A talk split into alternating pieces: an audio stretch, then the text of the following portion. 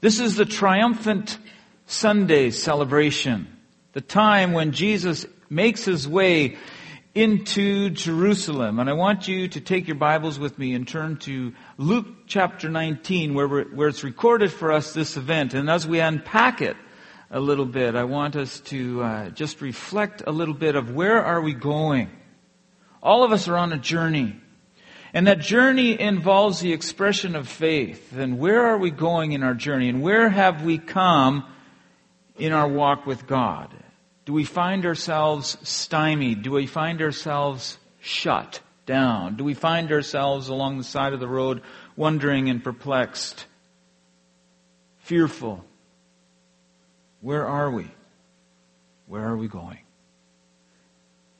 As Jesus said this, he went on ahead going to Jerusalem, and as he approached Bethphage and Bethany at the hill called the Mount of Olives, he sent two of his, his disciples saying to them in verse 30, Go to the village ahead of you, and as you enter it, you will find a colt tied there with no one has ever ridden. Untie it and bring it here. If anyone asks you, what, why are you untying it? Tell him, the Lord needs it. Those who were sent ahead went and found it just as he had told them, and as they were untying the colt, its owners asked them, why are you untying the colt? They replied, the Lord needs it. They brought it to Jesus, threw their cloaks on the colt, and put Jesus on it. As he went along, people spread their cloaks on the road. When he had come near the place where the road goes down the Mount of Olives, the whole crowd of disciples began joyfully to praise God in loud voices for all the miracles they had seen. Blessed is the King who comes in the name of the Lord. Peace in heaven and glory in the highest.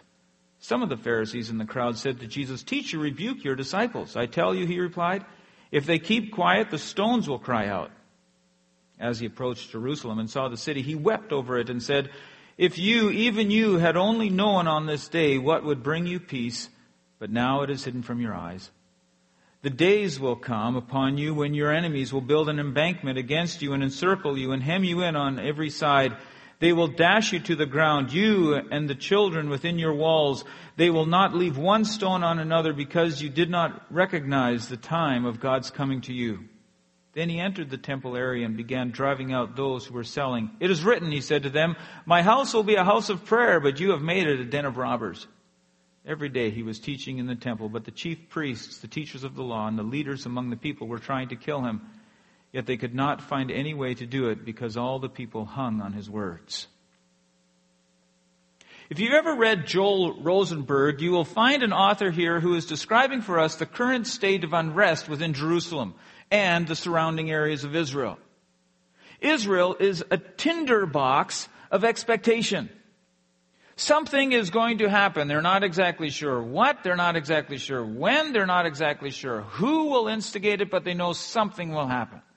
People are prepared for the unexpected, knowing that there is just around the corner something.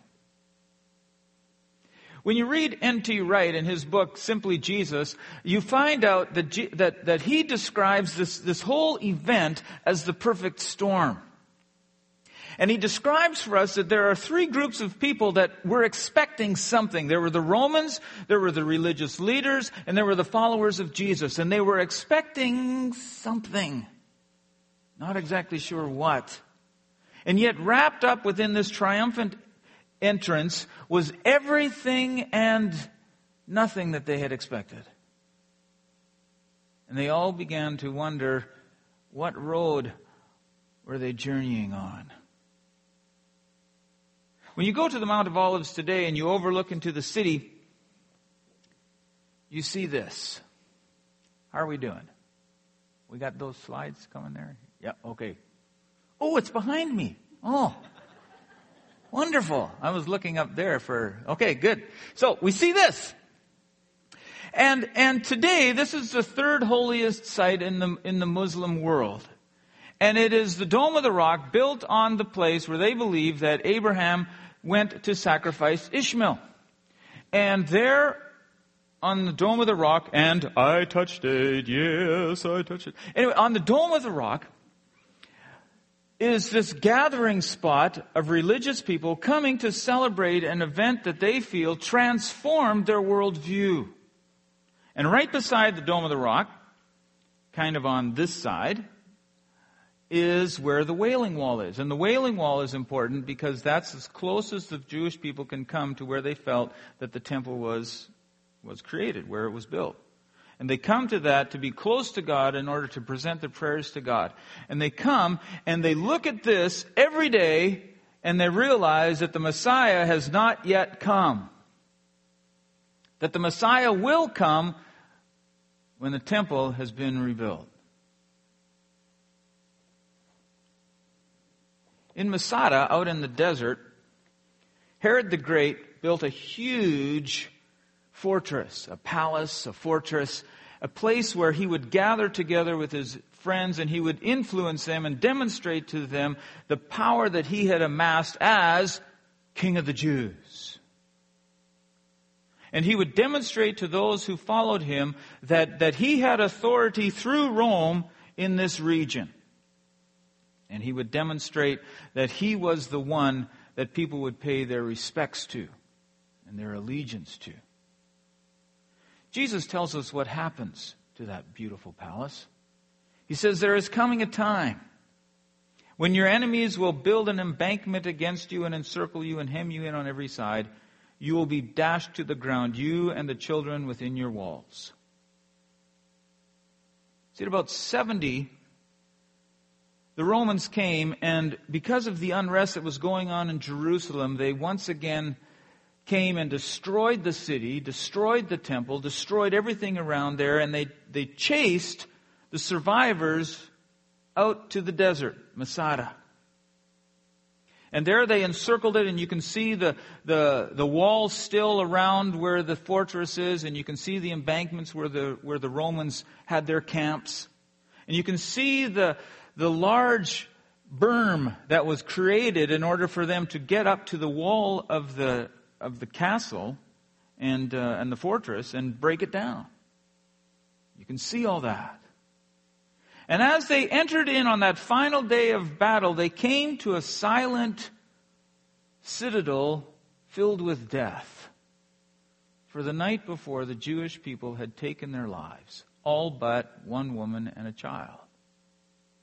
It was their belief that in taking their lives, the Messiah would come and rescue them, rescue society, rescue the Jewish people from the Romans. He would come like a flash of lightning and burn them up and get rid of them and establish his kingdom once again. It didn't work. And so today, there on Masada, parts of the Israel army will go and they will make a pledge and they will say, never again. It has two meanings. The first meaning is a political meaning. Never again will there be a group of invaders who will come and annihilate us. Never again will we have foreigners tread on our land. And the second meaning is, never again will we wait for a Messiah we will take our own destiny in our hands. Now, here's a question. In your own walk of faith, do you come to those places, those, those intervening moments when it seems that, that life is overwhelming and the challenges are too complete and you say, never again?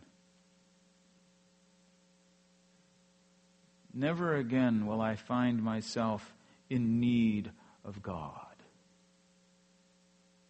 And the ramparts of your life have been crushed and destroyed. And the symbols that you have held on to are no longer there. In the time of Jesus, the temple would have looked something like this. And uh, this is a model that was created to, to re- to, to, to give us a visualization of what it may have looked like. This is Herod the Great's temple. And if, if you compare it to the Dome of the Rock and the, and the magnitude of that, the Dome of the Rock, the, the peak of it would have come to about that level. So, at least according to our, you know, historian who wants to make sure that everything that, that was done before was bigger and better and brighter and smarter and all that stuff. So anyway, but this was a magnificent building and it filled the landscape and it drew people's attention. And all focus, when they looked at Jerusalem, went towards this building. So standing on the Mount of Olives overlooking the city, they would have seen this. And now you can see the little columns, you can see the porches where the disciples would have met later on and where, where they would have talked about Jesus and Jesus would have taught and they would have discussed the things of God. Around the corner that you don't see is another fortress. And it's in that fortress that Pilate would have come when he came to visit the city two or three times a year to make sure that everything was stable, everything was, was normal. A fortress overlooking the temple because in the temple courts, the militants and the zealots and the nationalists would have all met. Because what they were seeking to do was once again identify the coming Messiah.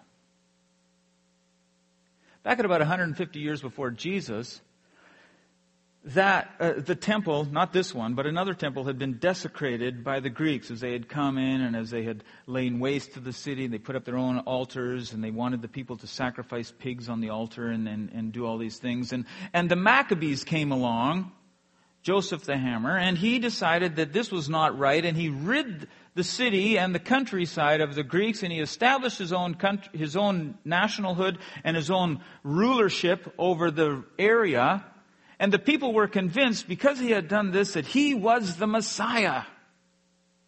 And so because of that, the Messiah police were invented. The Pharisees. And the Pharisees came along and they understood the law and they memorized the law and they studied the law to identify who the right Messiah was because obviously it wasn't Joseph. He was doing things that weren't right. He was doing things that were incorrect, that weren't following the law. And yes, he had cleansed the temple. And yes, he had established a rule. And yes, he had kicked out the tyrants. And he had done all these things. But he wasn't the Messiah. And so the Messiah police, the Pharisees, were there to discern who was the right one. And there were other messiahs, there were other leaders, there were other revolutionaries who came along. The Bible tells us about a man named Simon who was from Egypt who was taken and killed. There were those who were identified as rescuers that the Pharisees would come along and say, Are you the Messiah? In fact, that's the, what they use at Jesus' trial. Are you the Messiah? Are you the one? And Jesus says, Yes, but not the way you want it.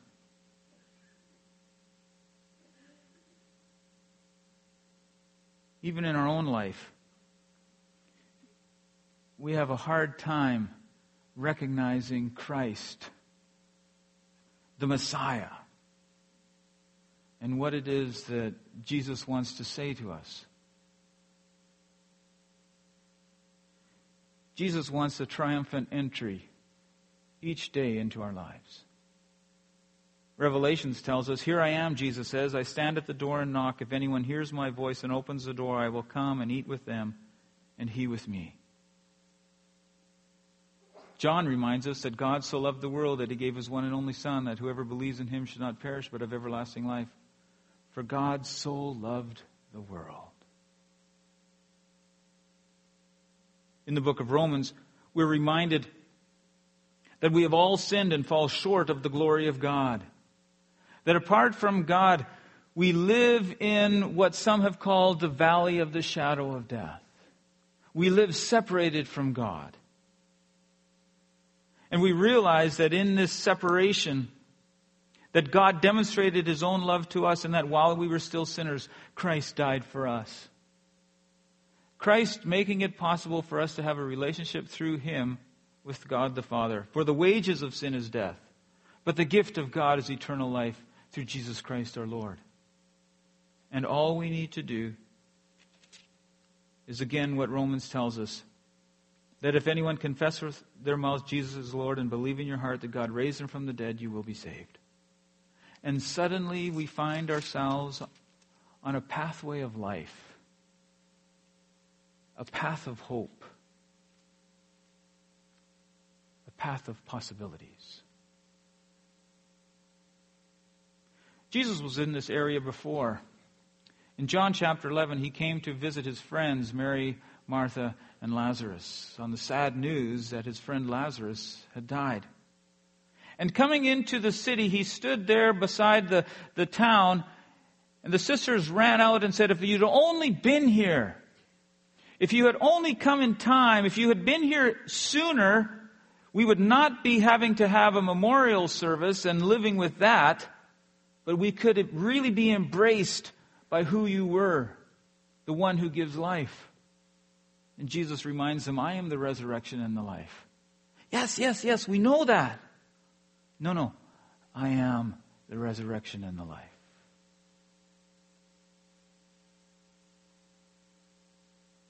And suddenly they paused. And their minds began to think and their hearts began to open to the reality that Jesus was more than just one to come and dispense miracles. And as he walked into the town, he wept.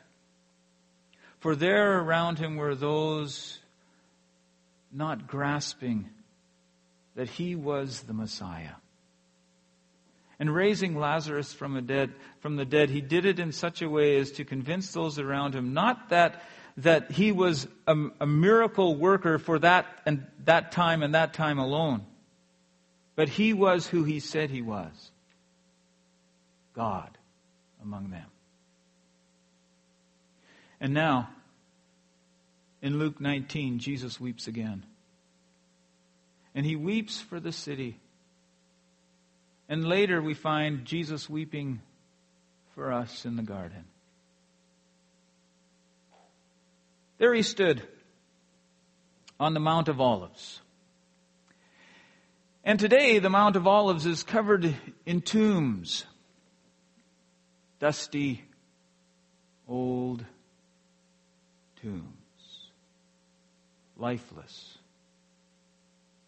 seeking through their proximity to Jerusalem some encounter with God, some touch with the Messiah. In fact, for about $20 or so, you too can take a donkey ride and go all the way down the Mount of Olives, around and up again, and enjoy the splendor of riding where Jesus may have rode.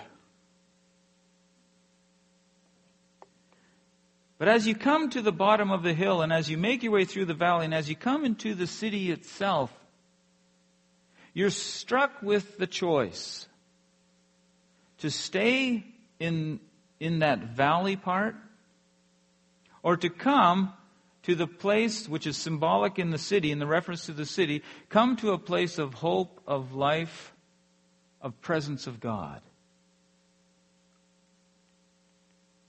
And the choice is ours few weeks ago, I had the opportunity to walk where Jesus walked. That's not my foot. That's my foot.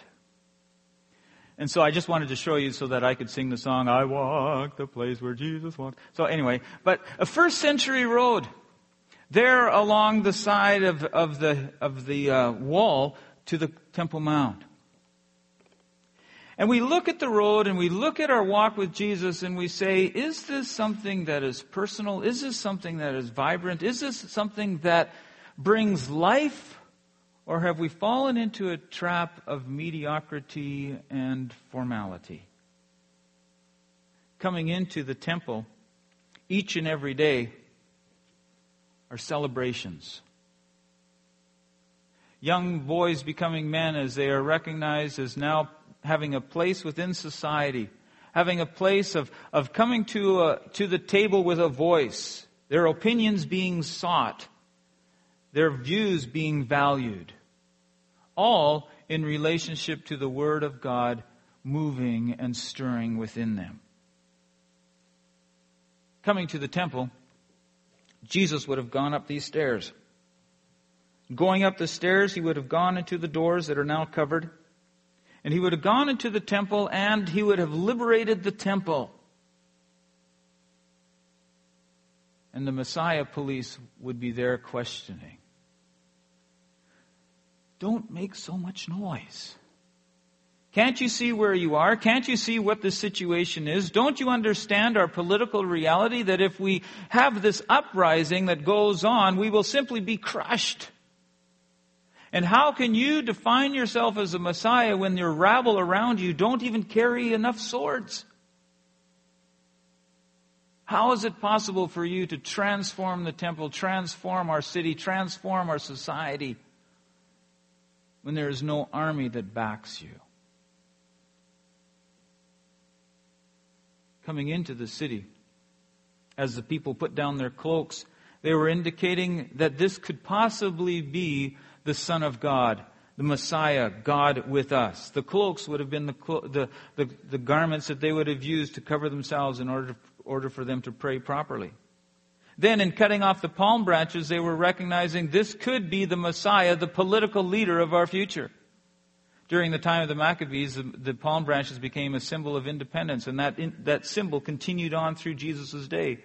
That whenever the branches were cut and waved, it was a sign of independence. Independence Day, Hosanna, a new king coming. We will follow him. And now the Pharisees were saying, but wait a minute.